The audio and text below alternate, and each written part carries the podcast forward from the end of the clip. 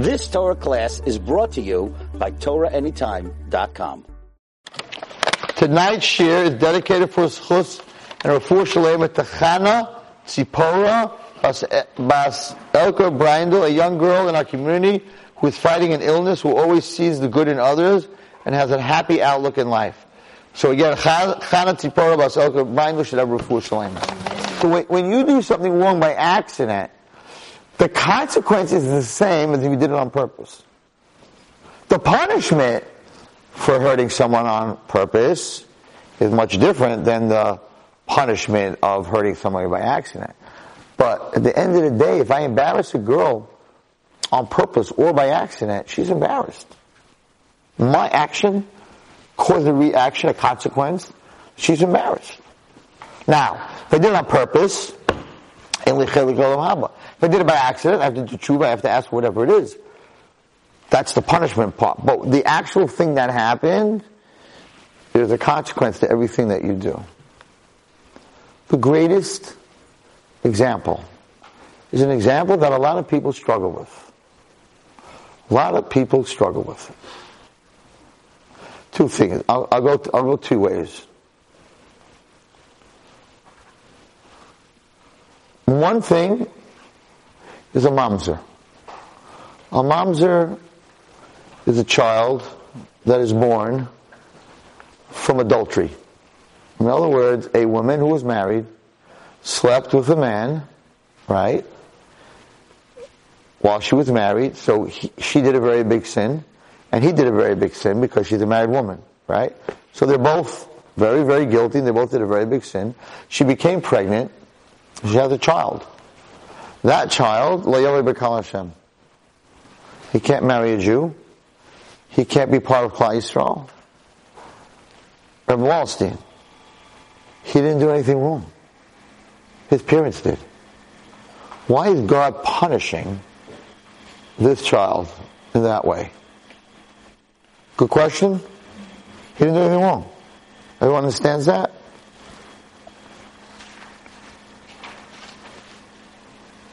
One of the hardest questions I've ever been asked in my life by a girl, probably the hardest question. The halacha is that a girl who was molested totally, okay, I don't have to use the words, totally, by a family member that's an erva, a father or brother or grandfather, someone that she, by someone who she's not allowed to marry, is assur to a kohen. She can't marry a kohen. I had a girl who, the situation happened with her brother when she was a little girl. She was nine years old. She didn't know the halacha. How would she know? She's dating. She's about to get engaged. I knew the abuse that she went through because we worked her through therapy, whatever it was. I knew exactly what happened. And she comes to my house, she's ready to get engaged, and she's like, Wallerstein, not only is he a superstar, but he's a kohen. And I'm going to have children that are kohanim. And I'm like, what? She goes, yeah, he's a kohen. I said, you can't marry a kohen. Are you crazy? What do you mean? I didn't do anything. I know, but that's the halacha. Halacha is that if that happens by a brother or father, someone that you're not allowed to marry, right? Um, not an uncle, because you're allowed to marry an uncle, right, or a stranger. But if it was done by a brother, in this case it was, you can't marry this guy.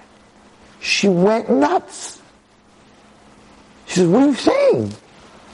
What, I didn't do anything when I was nine years old. What, what how, can, how can Hashem, how can Hashem do this to me?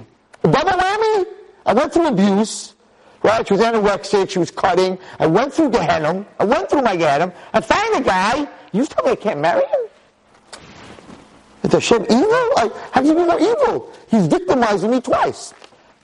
It, it, was the hardest question a girl ever asked me. What, what do you answer?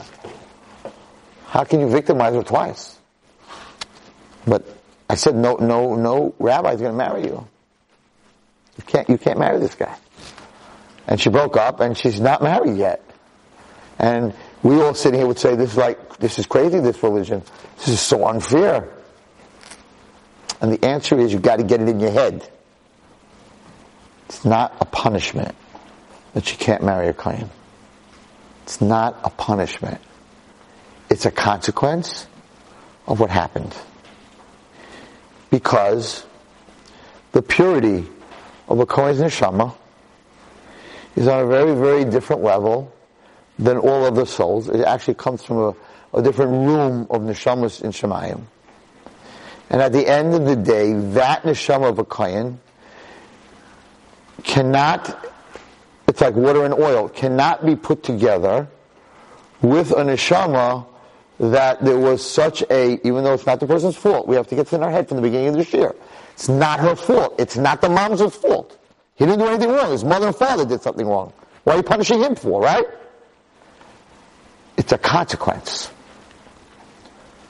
Water and oil are not, are not enemies, but if you put them in together in a, in a cup, the oil is going to come to the top. It will not mix with the water. It's the physics of the world that the density, the density of oil is much more dense than water, and therefore, as much as you're going to mix and mix and mix, oil is all going to come to the top. Fear, not fear, no. Nothing to do with that. It's the physics of the physical world.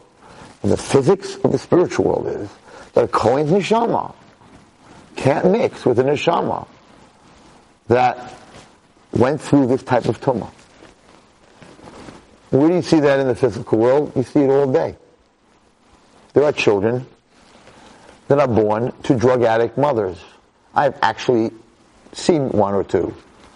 And a mother that does heroin and gets pregnant, or cocaine or other drugs, the baby is in the womb and the drugs go through its system, it cannot live if it is born. And it doesn't get meth, it doesn't get a certain type of drug, right, that like the mother was using, its heart will not, will, will he will die. So there are infants in ICU, in hospitals, and not a few, a lot in America, that are getting drugs through their IV, mamish methadone, real drugs, in order to keep them alive because their mother was a drug addict. Is that fair? Is this fair to this little baby that was born? Because your mother was a bad lady and took drugs, so now the baby has to take drugs? And the answer is the world was created with consequence. If you're the mother and you do drugs, your baby will start its life as a drug addict. And there are certain medicines that if a woman takes that medicine, her child will be born deformed. Without a hand, without a leg. What did the child do? The mother took the medicine. What did the child do? The answer is, child didn't do anything. It's not a punishment. Not a punishment to the mamzer. It's not a punishment to this girl. Chas v'shalom, Hashem is not punishing her. She didn't do anything wrong. But the consequence of the situation, if I cut off your arm, the consequence is you don't have an arm. I didn't mean it, I didn't mean it. It's not your fault. For sure it's not your fault. If I cut your arm off, it's not your fault. But you don't have an arm. And we don't get that in our heads. We don't understand the word of consequence. We don't understand that every action that we do in life has a reaction. Every single action that you do in life has a reaction. There were great tzaddikim that said, if somebody was Machal Shabbos on this side of the world, it affects someone on the other side of the world. What were you talking about? What is it? Blah, blah, blah. Yeah, that's, there's, re, there's reactions and, and there's physics in the spiritual world. So it's not that it's not fear. It is not fear. It's not a question of fear. It's not a question of fear or not fear. That's the consequence of taking that medicine. That's the consequence of that happening. That's a mom's is a consequence. It's a consequence. So in the physical world, the drug addict kid is a consequence. In the spiritual world, the adultery kid is a consequence. Manishtana, no difference. That's a physical consequence. That's a spiritual consequence. And that's how Hashem created the world. Very finite world. One plus one equals two. Not two and a half, not three. Very finite. There's some great mathematicians that wrote books which actually prove God. Whatever it is, there's one called, if you can get a hold of it, it's called Flatliners. One of the biggest mathematicians, he wrote a book on math, and the math proves that there's a creator. It's a very finite world that we live in. And if you think that you can do something and it's not going to affect you, you make a big mistake. Not only is it going to affect you, but if you do it by accident, it's going to affect you. Why am I telling you this? So the worst thing you could do in this world is to mess with that. Because if that's the equation that the world was created on, if you're going to live in a world where there's no consequence and there's no reaction to the action, the world can't continue. You're ripping the fiber of the world, which is what happened in this week's Pasha Noach. But we're going to go back to Bereshis. So this is all based on an unbelievable medrash. And the medrash says, when Chava ate from the tree, she knew that Adam would not eat from the tree. I'll read it to you from inside. It's, unbelievable uh, midah keneged midah here. When she saw, um, and she saw that the Machamaves, the Satan was the Machamaves, she thought that she was going to die. So Rashi says she decided that she wants to give Adam from the fruit, and they asked the question, why would she want to give him from the fruit? The whole thing that, that, that Nachash told Chava was when you eat from the fruit, you're going to be like God. You're going to know good and bad. So when she ate from the fruit, she was like God. She knew good and bad. But she had this husband who was way below her, because he only knew good. So he wasn't like God. So why wouldn't the woman want to be godly and control the man, run the man? Right, right? She, she's way above him now. Everything she does, he's going to say, oh, wonderful. How, how do I look? Wonderful. He only knows good. How is my food that I just burnt? Oh, delicious. He only knows good. He doesn't know bad. What a husband. What a perfect husband. Why'd she give him to eat from the tree? Why would she want him to be equal to her? She finally became above him.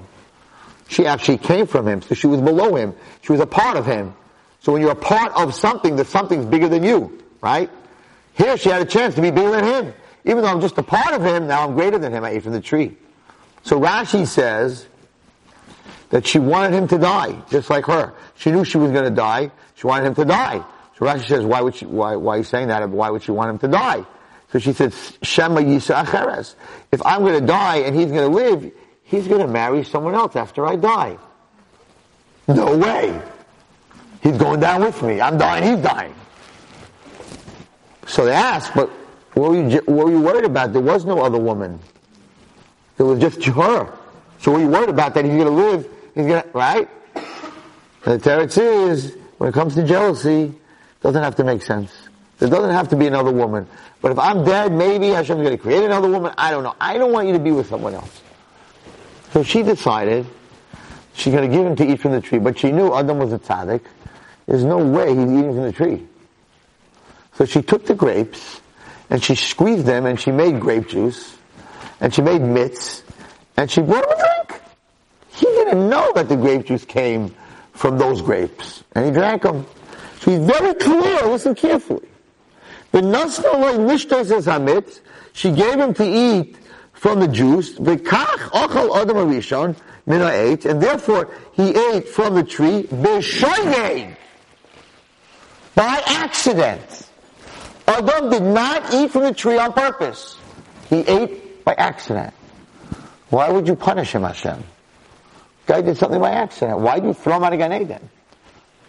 Right? Would you throw a kid out of class because he ate something by accident? There's another medrash. The other medrash is much worse. Other medrash says, Yesh Ayrim Kikibo Maka. She hit him. Yesh Ayrim Kihaya Zebekafeha. She had a stick and she hit him. Kihi Harima Ta'aka. She started yelling at him. Mitzavosai kizu. And he ta- and she forced him, she commanded him, I'm going to keep beating you and screaming unless you eat from the tree. Eh, he had no choice. This Nagid let to go against her. Psh. Here? So, either it was an accident, or it was even worse. She beat him to a pulp until he, it's even worse than an accident. The other one he didn't know. Here, she beat him until he took from it. Hashem, what are you doing? Why are you throwing him out of the eight? Why, why are you throwing him out of Gan Eden? Poor guy. This lady beat him up. What was her punishment? What was the woman's punishment?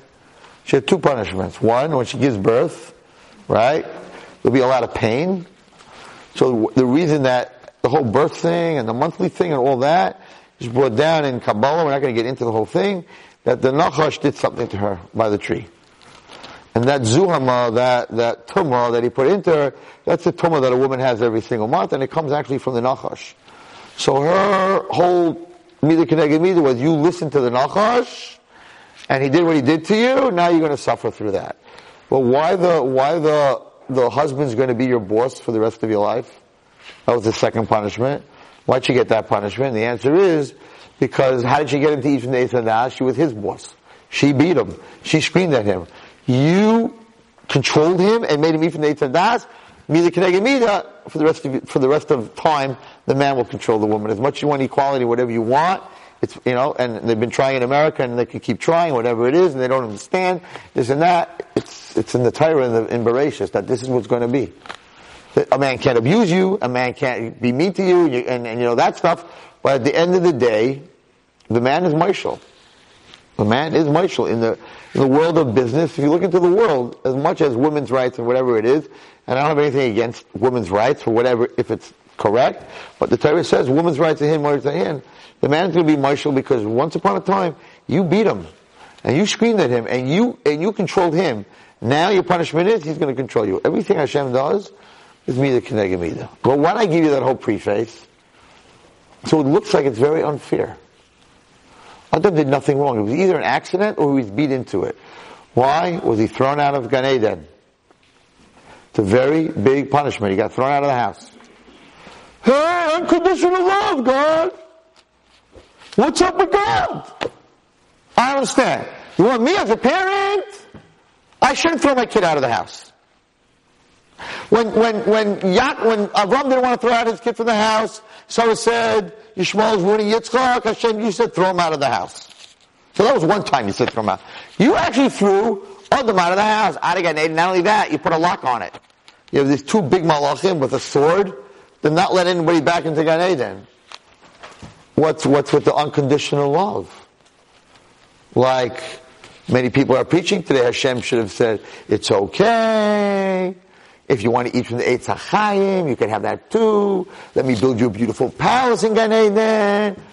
Why didn't he like reward his bad behavior? The poor guy, maybe throw her out, right? Well, throw him out. He, you know, he'll go visit her every day, whatever, but he didn't do anything wrong. So in our psychology courses, or if we wrote a book, if we would write a story about this father who his kid was beat into doing an Avera, or the kid did it by accident, and we wrote a story, the father threw him out of the house, we would be, we would be letters to the editor to, to, to, the, to the moon. Who's this man? Who, where did he learn from? What kind of business is this? We go crazy. So how come we're not going crazy here? So this is why I gave you the prefix to the whole shir. Hashem did not punish Adam by throwing him out of Gan Eden. That was not a punishment. Adam got punished that he has to work the field and everything else. That was a punishment. That wasn't a consequence. The reason he got punished, Rashi says, is that when Hashem said, who gave you to eat from the tree, he should have said, my wife. Instead, he said, the woman that you gave to me that was supposed to help me, look what you did, Hashem, it's your fault. Oh, I created this woman because you were lonely. Now you're throwing her back in my face? You're kafri toiv. You're kafri toiv. You're an ingrate. That you're going to get punished for. He did not get punished from eating from the tree. How could he get punished? He did it by accident. Or she beat him. But the consequence, the consequence of eating from the tree, even though he wasn't his fault, he now, inside himself, had a Yetzer Hara. You can't be with a Yetzer Hara inside yourself in Gan Eden. So you can't be here anymore. It's not, it's not your fault. I'm not punishing you. The reaction of the action that you did, even though you did it by accident, the reaction is you no longer can be here. Not punishing you. You can't be in Gan Eden. Ah, it's not your fault? 100%. I, I agree it's not your fault. It's the same thing with the kid. It's not his fault. His mother did something wrong. But you can't marry a Kohen. You can't marry a Kohen. I'll give you another example. A woman's married. Tzadekista. Tzadekista. The most religious, beautiful person, Midos, Tzadekista. Her husband is an animal, a lowlife. And he divorces her. I, a Kohen can't marry her. What do you mean? She's the good one. He's the bad one. He divorced her. Why can't she marry a Kohen? A Grusha, a divorced lady, can't marry a Kohen. Why can't she marry a Kohen? She didn't do anything wrong. And the answer is, she didn't do anything wrong. And it's not a punishment. It's a consequence. A Kohen cannot be married to a divorced lady. The reason we don't understand exactly the reason, but one of the reasons that's brought is because when you're divorced, you're still connected to the guy that you're divorced from. A client's house had to be very bishalom. He was too nervous about everything that he did to start worrying about the ex and picking up the kids and what this week here and this week there and all this. An almana who lost her husband, she's cut from the husband. There's no, there's no connection. She's not here anymore. So he's allowed to marry an almana, but he's not allowed to marry a grusha. But I'm going to tell you one even better. You have this Goyish girl, and she's like Rus, and she wants to become a ger. And she goes to class, she goes to school. You know, Gerim, they're the most holy, sensitive, quiet. They, you know, they're very, they come and they're like, eh, Yisrael, they come into Klal Yisrael, and, and the Torah warns us many, many times that we have to be very careful with the ger and everything else. So she wants to marry a Kayan, right? He's not even near her level. She can't marry. Gary can't marry What do you mean? She came from being a guy. She, she was makabel Torah me'ava. She can't marry a Kayan? And the answer is no, because the Ger's neshama is like, doesn't go with the Kayan's neshama. She can't marry a Kayan. A divorced lady can't marry a Kayan. A Ger can't marry a Kayan. I'll go a step further. I'll go a step further. A Jewish girl that's God forbid attacked by a non-Jewish man, I don't want to use the words, right? And he does what he does to her, she can't marry a Kayan. She didn't anything wrong. To some guy, jumped out of a car, tied her up, and did this crazy thing to her, right? She came out crying. What, what do you mean? Why are you punishing her? The answer is, get this out of your head. It's not a punishment. It's not a punishment. It's a consequence. And the consequence happens if it's by accident or not by accident. If you, if God forbid someone's on their phone, or well, not on their phone, they're driving very carefully, their tire blows out, and they kill someone. Right? They killed that person. The consequence wasn't their fault. The tire blew out. Not their fault. Not going to get punished for it at all. Is the person dead? Can we say, no, she's going to come back to life because the person did it by accident? No. The consequence of what happened is the person's dead. So in this world, in the physical world, right, there is consequence. By accident or not by accident. In the spiritual world, you have the exact same thing. So Adam's being thrown out of Gan Eden was not a punishment. It was a consequence. You no longer can live in Gan Eden. You have a Yetzer Hara and if you eat from the Eitz and you live forever, with the Yetzer Hara, and you live forever, first of all, Hashem said, what will happen? He created the human, he knew how the human worked. He said, so, if a human being would live forever, and he has a Yetzer Hara now, he's not just, right, because Adam was supposed to live forever, he will become so corrupt that he will say he's God. Because one of the things of God is that he's forever. So if a human being would live forever, no death ever, he will begin to say, what do you mean? What's the difference between me and God? I live forever, God lives forever. Because Baruch Hu understood that if I'm going to leave him in Gan Eden with the Yetzer Hara, and he's going to eat from the Eitz HaChaim, sooner or later down the road, the consequence of now, even though it was an accident, his wife forced it to him, but he now has his Yetzer Hara inside. The Yetzer Hara is not going away. It's there and it's going to work on him. And he's going to live forever. In the end, it's Rashi. In the end, he's going to tell everybody, I'm God. Nimrod said he was God. He didn't even live forever. So there was a consequence to what happened, even though it wasn't his fault. And therefore, many people are very upset that many times they go through things that are not their fault, and they feel that it's a punishment. It's not a punishment. It's a consequence. It could be a consequence of a gilgul. It could be a consequence of what you did last time. It could be a consequence of a tikkun. It could be a consequence of many, many, many, many, many things. But it's not a punishment. It's a reaction to an action either in this life or in a different life.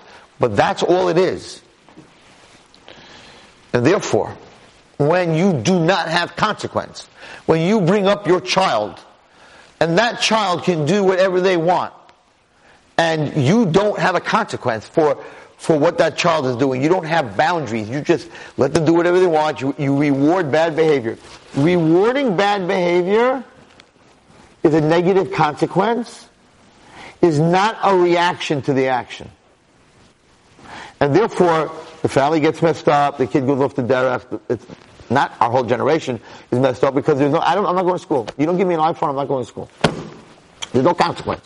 You yell at your parents, there's no, they're so scared you're going to go off the derech, right? That they're scared to say anything to you. So yeah, do whatever you want, and there's people preaching out there. Do whatever you want, give them, reward, rewarding bad behavior is the anti-fiber of the world. Because rewarding bad behavior, there's no consequence to the negative behavior.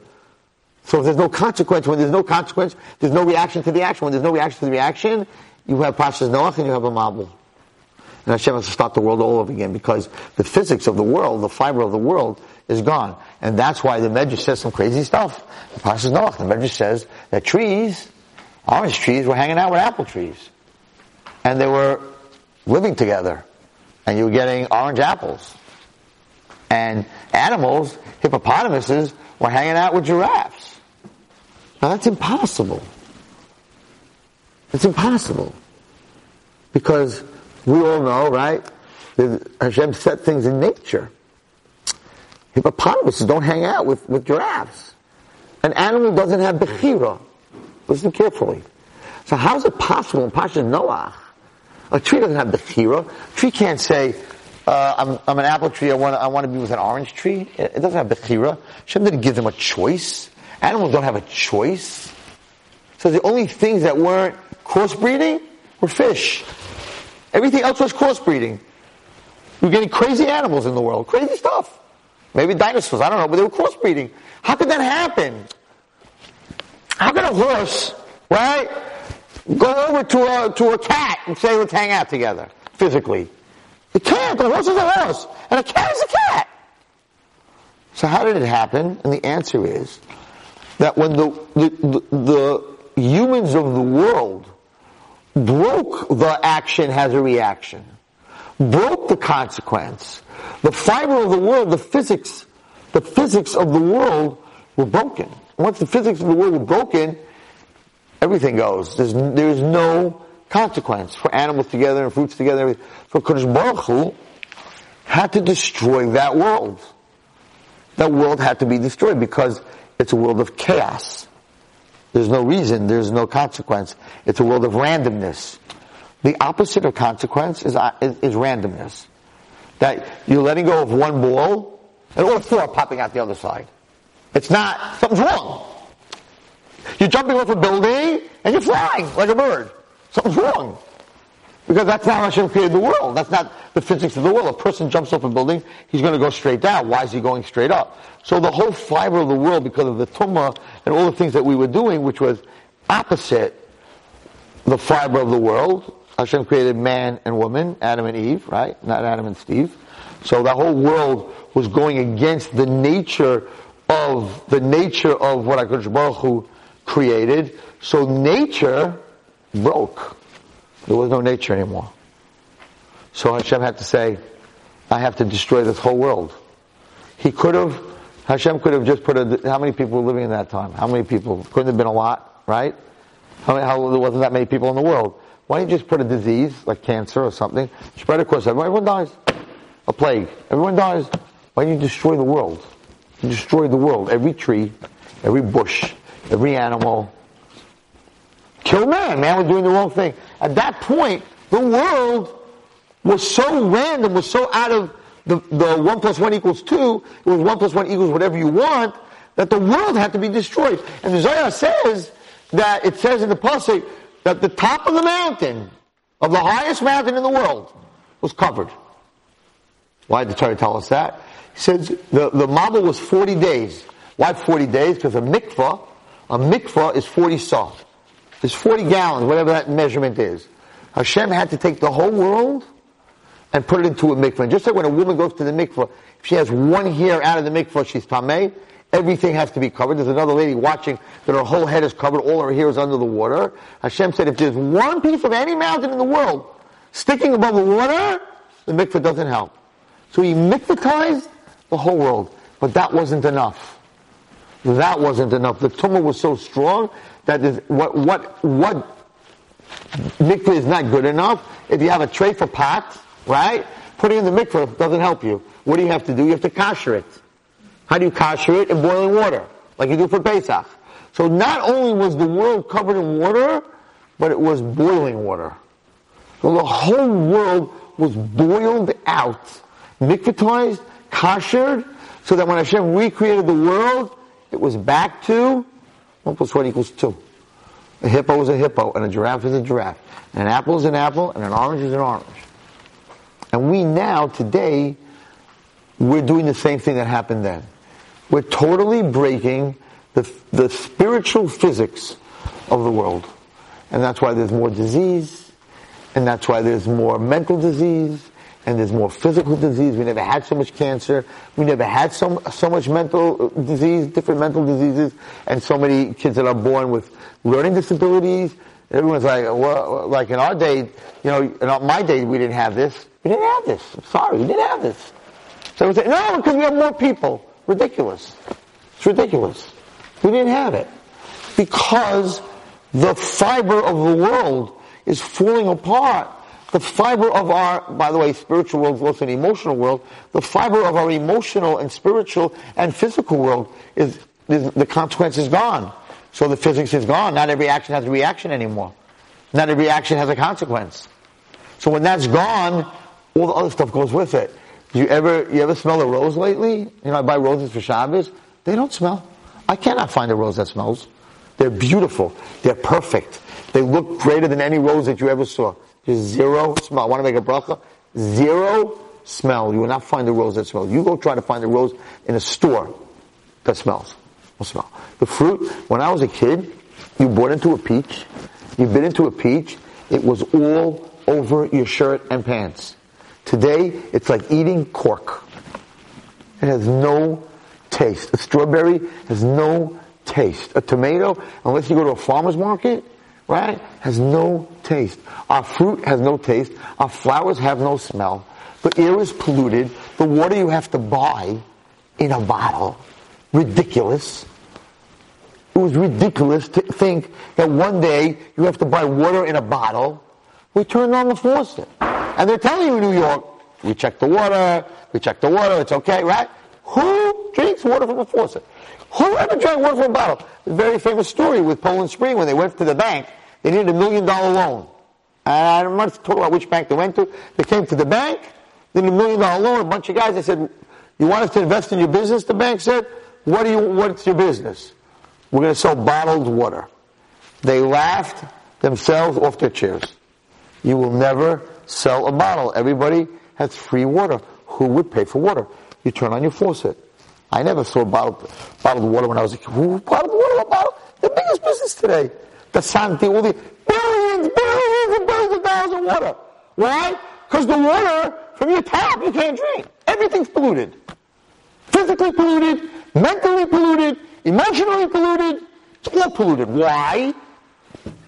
Because the physics of the emotional world and the physics of the physical world and, and, and spiritual world, there's no more consequence. There's no more reaction to the action.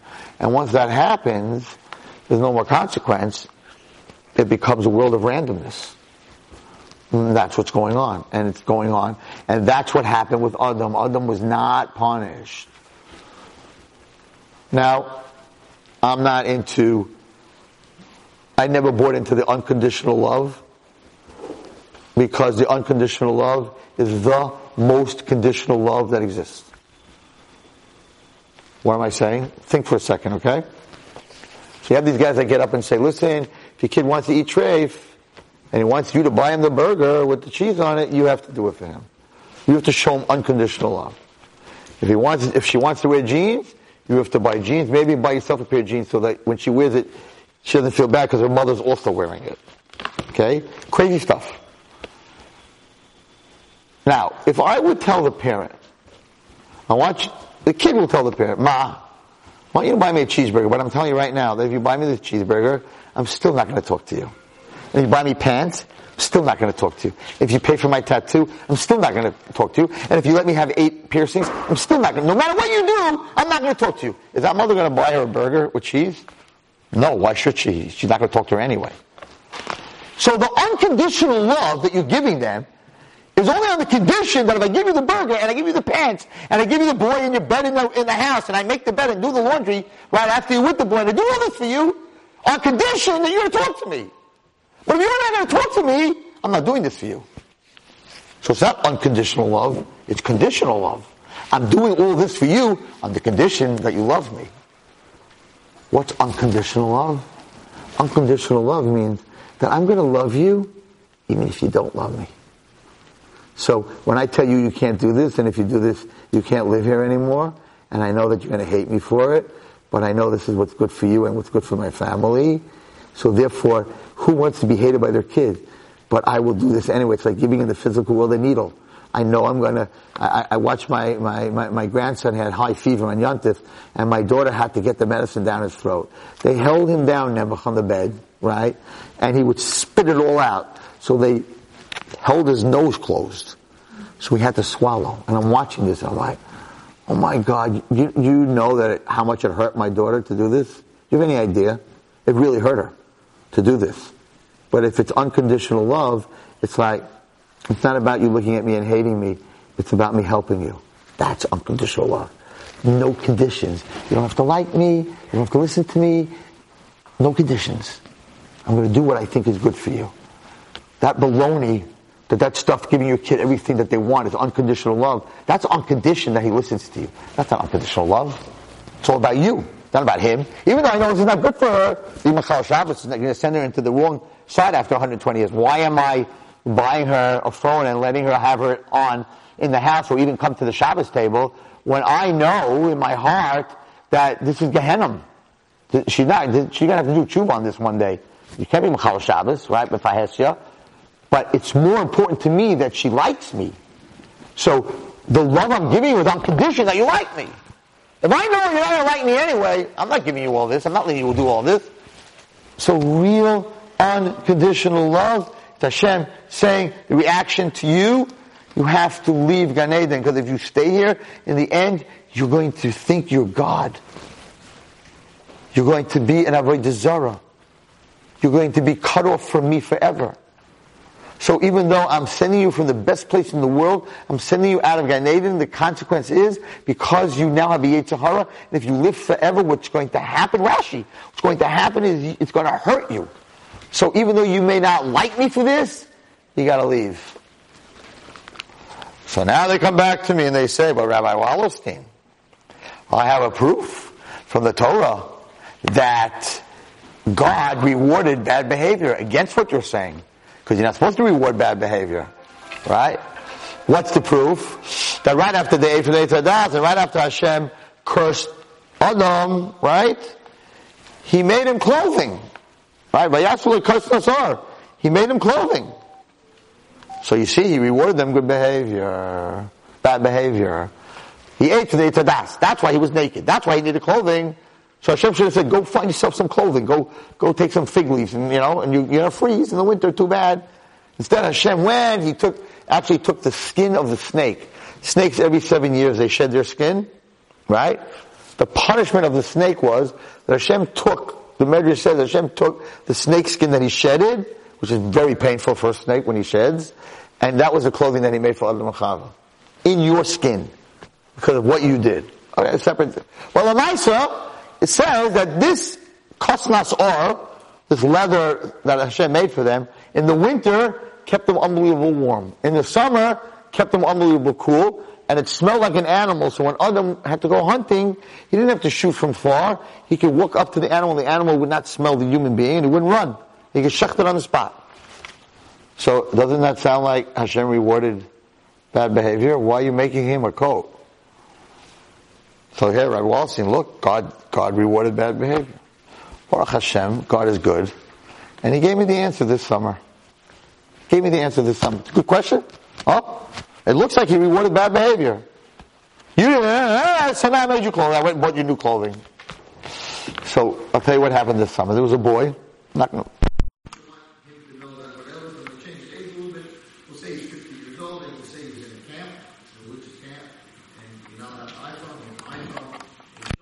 his bunk, pictures of girls. And they caught him. This is a kid that struggled in yeshiva and finally had a good year. What was his good year? This past year. And now he's in camp and they're throwing him out. Forget it. He's going to relapse. He's going to go way off the derech. Parents called Mr. Reb Wallerstein, you have to do something. We understand the consequence yet, but you got to call. If he's going to get thrown out and come and come home for the rest of the summer, totally going to lose this kid. I happen to know the director. I called him up. I'm like, I understand. I'm the consequence guy, but don't throw him out for the next six weeks. He said, I have to. He said, if I would have caught him in the woods, looking at his phone with a bunch of girls on it, and we would have talked to him, we, would, we wouldn't even thrown him out, but he did it in front of the whole bunk. Now the whole bunk knows he does it. Some of the parents know he did it. I, I have to make an example. I, that's the consequence, not a punishment. The consequence of your behavior is Parents are calling like, what? You got a kid in camp showing pictures and you, and you left him here to show my kids more pictures? Like, what? I said, listen, we could do a consequence and I think he'll learn a lesson. Send them home with like the week of like, I don't know, Olympics or whatever, a big week for them. And they were going on a trip for two days. Send them home this week, right? Therefore everyone in camp will know, and take away his phone. And everyone in camp will know he did something bad, he got punished. So there's a consequence to his behavior. Don't let him get away with it. Let him come back back and forth and back and forth and this one and that and a rub and a place and that, that, that, that, that. Ten days. Ten days you gotta go home, he can come back to camp. Okay? Parents call me up. A day later they say, Reb Wallerstein, you don't understand the director or the person, whatever, who took care of the situation. You don't understand what a tzaddik he is. I'm thinking, I'm the tzaddik. I got him the 10 day thing, not this guy. Right? But I said, why is he a tzaddik? He said, he took my son to the short line bus to send him to New York. And before my son gets on the short line bus, after what he did, this rabbi, this man takes a bag and gives it to him. And in the bag is food, lunch, bagels, something from the, whatever they call the, you know, the canteen, um, soda, candy. Um, we're dead? Right? Could you imagine? So one second. Did this rabbi, it's not on, this on, what's going on? Get involved. This is a very important point, so it's gotta, gotta make sure you're recording. The Sutton is like, doing his thing. Are we on? No? Not working? We'll just, we'll just, that's why they come to the shiur, because in case it's not working, they can hear what we have to say. How long ago did it go off? There's no sound?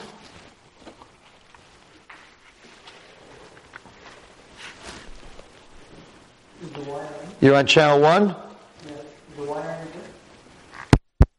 Second, yeah. Wires in. Clips on. If not, not. No? No sound? Okay, so you get the answer. So, let me ask you something. Did this rabbi reward this kid? Did he reward him for showing? No, he didn't reward him. He threw him out of camp. That was the consequence. Just because I threw you out of camp, and now you're going on a bus for three and a half hours, doesn't mean you have to be hungry and thirsty. So I still love you. I don't love what you did.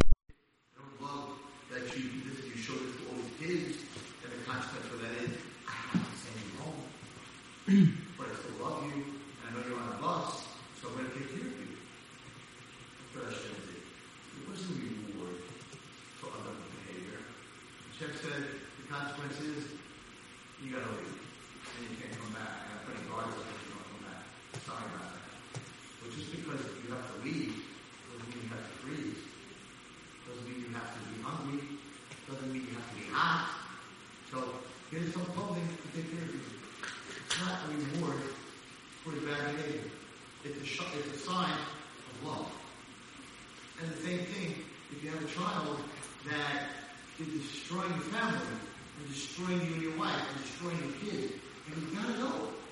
That at the end of the day, the only time a child thrown out of the hole is if you come back. No matter what he's doing wrong, then close the door in his room, but if he goes downstairs and he parades himself on Shabbos or the phone in front of other kids, and he's doing all this other stuff and affecting your other kids, you're not allowed to keep him home. You don't have a right to sacrifice a child for another child. We see that on Yishmael. Yitzchak. In the end, Abraham Avinu said, "Don't throw your Yishmael out." And, and Sarah Imeinu said, "You can't sacrifice Yitzchak. He's taking him into the field. He's teaching him bad things." And Abraham didn't know what to do. And he went to Hashem and he said to Hashem, "Throw my kid out of the house." Hashem, throw my kid out of the house. Hashem said, "The only time you can throw your kid out of the house if that kid is a machti." Yishmael was making Yitzchak into a, a bad person. That's the only time. Otherwise, in the room, work with them, whatever it is. But if he's a but when you throw him out of the house, doesn't mean that you can't give him a credit card and say, listen, when you're out of the house, this has a few hundred dollars on it so that you can buy food, whatever it is. We'll try to, you know, get you an apartment or something like that. That's not rewarding the bad behavior. It's not rewarding the bad behavior. The bad behavior is consequence because it's not punishment. The, got him out of the house. He's not home anymore. But just because he's not home doesn't mean he has to starve or freeze. That's what Hashem said. Adam's not home anymore. Just because he's not home doesn't mean he has to starve and freeze. So we made him that clothing. Clothing was not a reward to the bad behavior. The clothing was a sign that I still love you. There's, there's a consequence for what you did. And I, and, I, and I still love you. And that's why I went so crazy during the summer when that tape went around, right? That you have to show your kid love, that the kid who took the car and didn't come back till four o'clock in the morning and you have to make a party in the morning and a whole thing. I'm like, no, no, no, no. There's got to be a consequence. The consequence is you took the car. You're supposed to be back in an hour. You came back in six hours. I didn't know where you were. Stayed up all night. I get the keys, man, for two weeks. You don't have the car. That's the consequence. But just because of that, you need a ride. I'll give you a ride. But give me my car. No, the consequence what you did is you abused the car. So now you need you, you need to learn that if you abuse the car, you lose the car. Not forever, but whatever. You abuse it, you lose it. But that doesn't mean, well, I need a ride. No, you, you stayed out late. I'm not giving you a ride. Could you, could you, could you make me breakfast? No, you stayed out late. No, that's not, there's nothing to do with it. He needs to know that you love him. But at the same time, there has to be consequence. And the consequence should have been that he loses the keys to the car. And that wasn't the consequence. They let him have the car. He told him to let him have the car, make up a su'udah for him, make him lunch. No, no, no. What are you teaching him? No consequence? There's no, that means there's no reaction to the action. No reaction to the action the, physic, the physics of the spirituality, emotional, and physical part of the world is now in half because there's an action and it has no reaction. That's the end of your, that's the end of your chinuch. That's the end of your household. That's the end of that kid. You're not helping him. You're destroying him. So I want to finish. I know we're a little bit long, but definitely worth it. So I, I have been talking about this for a very long time about this um, this love, this uh, twisted parenting, and of course I'm very against it. Um, but I'm talking from a Rebbe parent's point of view. What, how do the kids look at it? How do the kids who are getting this unconditional love, whatever you want, I'll buy it for you, the biggest Avera, I'll help you do it. Do they really think that this is, this is a good thing? So finally, this, I don't read Mishpacha, I don't read. Um, I try to learn. I don't try to read magazines. And most stuff read in magazines, those people are not, they're, they're writing. They're not out there in the streets. So I don't, I want to hear from the street, the guys in the streets what's going on in the streets, not from the person who's not in the streets. So finally, I get these calls, a whole cholamoy. Emails, calls, Rabbi Wallerstein, did you read Mishpacha? Did you read Mishpacha? I'm like, what's in Mishpacha? I didn't write anything. What should I be reading? And they're like, a kid who's getting this twisted parenting, thing, this unconditional love, wrote an article in the Mishpacha of Wallerstein, you've been talking about this for years. You, you were right. I'm like, okay, that's worth reading if I'm right. So I want to read this very fast. I just want to read you from a kid who was getting unconditional love, no consequence. Whatever he did wrong, no consequence. Okay? You take drugs, the consequence of taking drugs, you're a drug addict. A lot of stuff that happens with it. I am taking drugs, but I don't want the consequence. You can't, it, doesn't work that way. In the physics of the world, every action has a reaction. You're going to take drugs, you, you're going to become an addict. That's part of it. So he says the following, when I was, when I was 16, I was off the derech and on drugs. My desperate parents sent me to a desert boot camp and a lot. I didn't even know there was one there, where I earned a scuba diving license, the first big achievement of my life. Later, while diving near the Bahamas, I ran out of oxygen, and although my buddy helped me make it safely to the surface, once there, he didn't realize I was in distress and unable to ride the powerful waves. My near drowning experience made me think seriously for the first time about Hashem and about what I really wanted in life, and spurred me to enroll in a yeshiva and turn my life around. Listen to this. I was one of the first victims of, victims of unconditional love.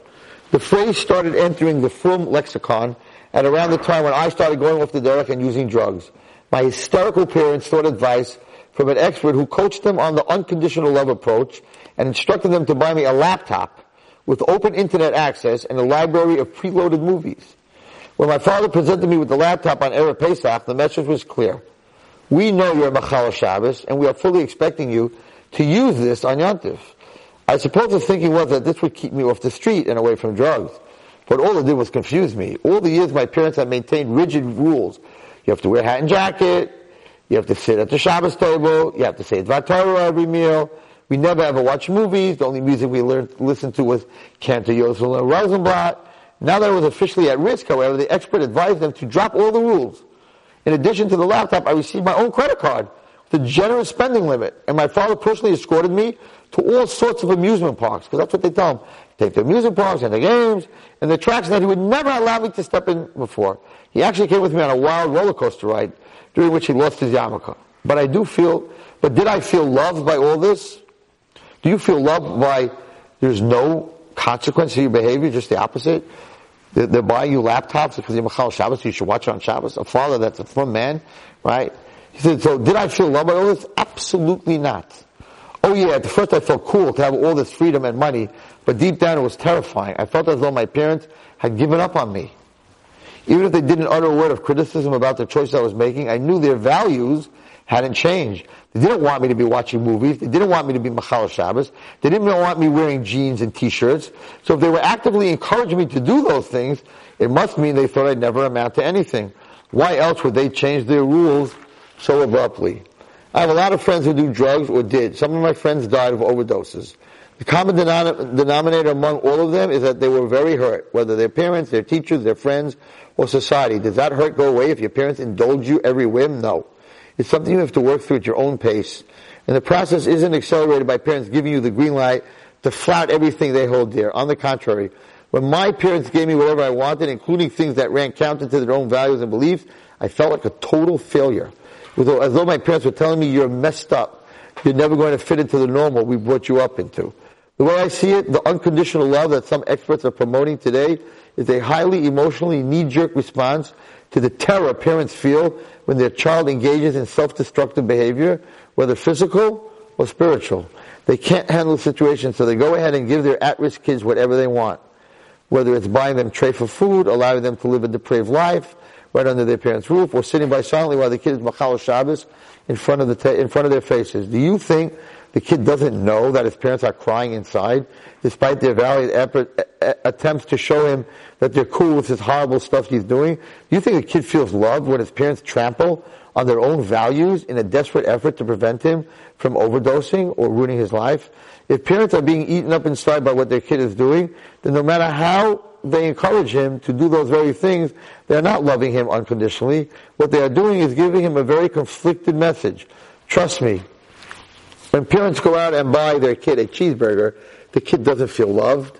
He hates himself because he hates himself that he's making his parents do this, which he knows is hurting his parents. Not, it doesn't help the relationship. You know what real unconditional love looks like? It's when a kid does something wrong and the parents show him that they love him regardless of what he did.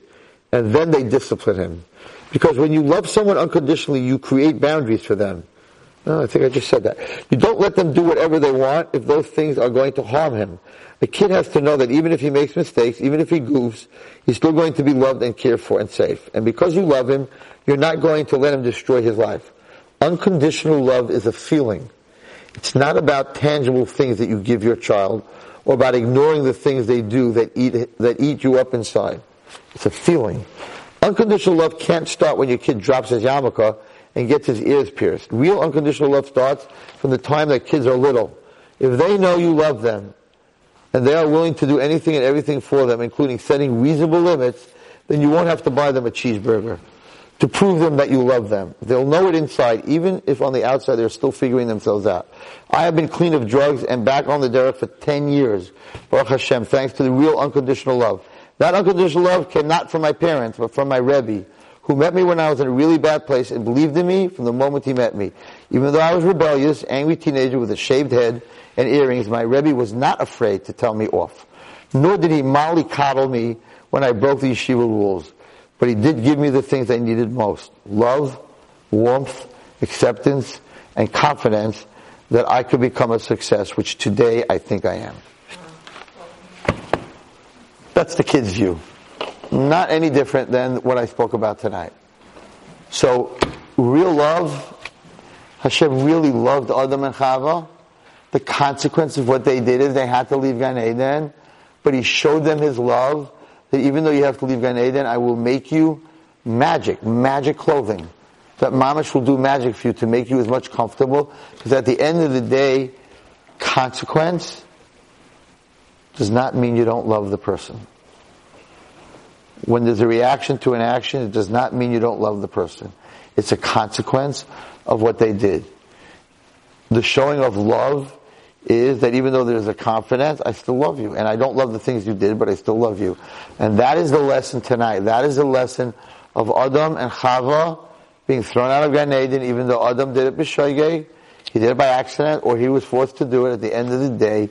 Hashem had to do what he had to do because there was a consequence to the action.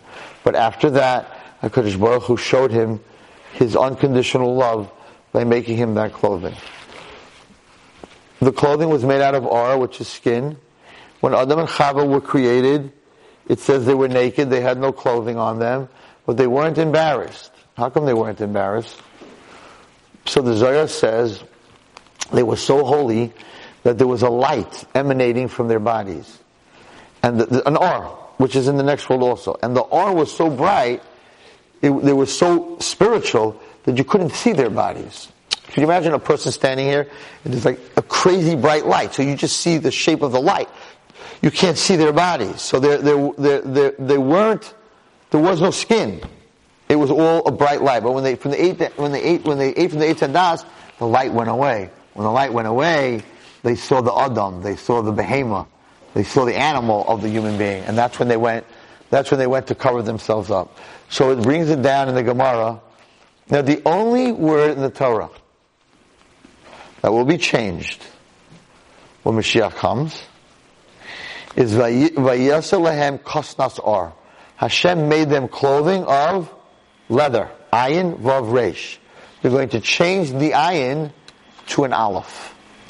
Vayasalahem Kosnas Or. When Mashiach comes, each one of us will get clothing made out of light. So the only letter in the Torah that will be changed is the ayin will be changed to an aleph. Maybe we'll be zeicha to see that b'karev. Thank you for staying so long. You've just experienced another Torah class brought to you by TorahAnytime.com.